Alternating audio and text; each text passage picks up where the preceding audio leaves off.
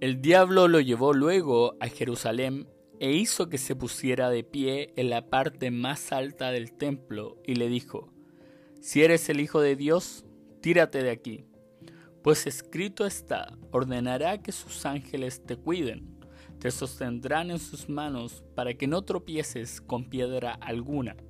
También está escrito, no pongas a prueba al Señor tu Dios, le replicó Jesús.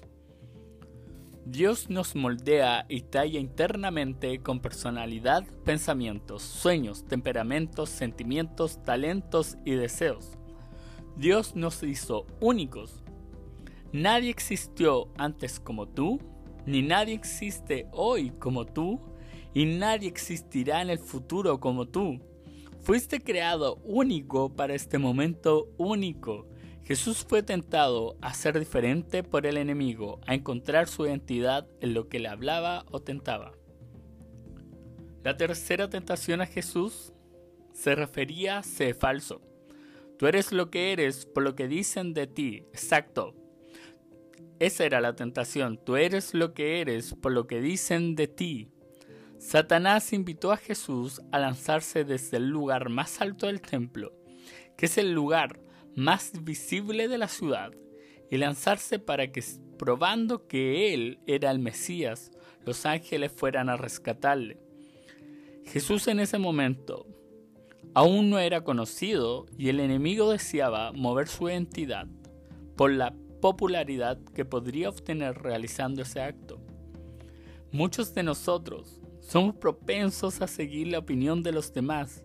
Nuestra estima crece por un cumplido por palabras de afirmación, por muy bien, tú lo haces bien. Y algunas veces tu autoestima cae drásticamente al suelo o subsuelo con una crítica o desprecio de otras personas. Colocamos nuestro valor en la opinión de otros, en la red social, que sea Instagram, Facebook, no sé, hasta LinkedIn, en los amigos cercanos, en las personas que están sobre nosotros. Pero eso es caer en la trampa de la aprobación. Jesús fue tentado a vivir aprobado por los fariseos, quienes eran los populares de ese tiempo, pero su identidad estaba anclada en quién es.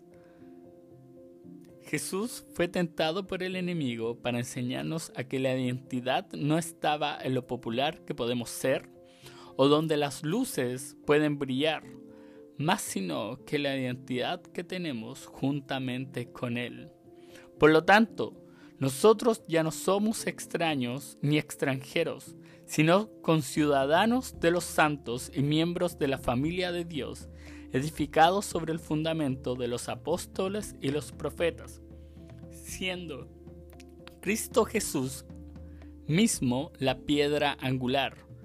Jesús vino a la tierra a morir y resucitar para darnos una identidad en Él, sin caer en máscaras, porque Jesús no vino a darte una máscara, Él quiere que tú saques esa máscara y verte libre como creación de Dios.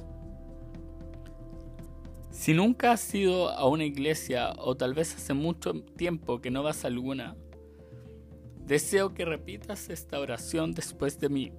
Créeme, cambiará tu vida, cambiará tu forma de pensar, renovará tu mente. No como algo mágico, sino porque va a partir tu proceso a tu verdadera identidad en Dios, como hijo de Él. Repite luego de mí. Jesús, tú viniste a la tierra a darme una vida en abundancia. Creo en ti. El día de hoy entrego mi vida y mi corazón a ti. Hoy te declaro como mi Señor y mi Salvador. Rescátame, te necesito. En tu nombre, amén.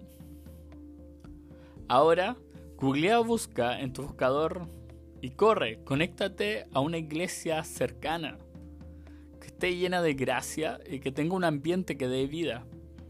Compártale a alguien más este podcast si crees que lo necesite.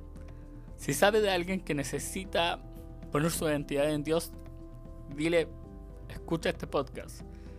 Y por último, mantente conectado que tengas un gran día. Adiós.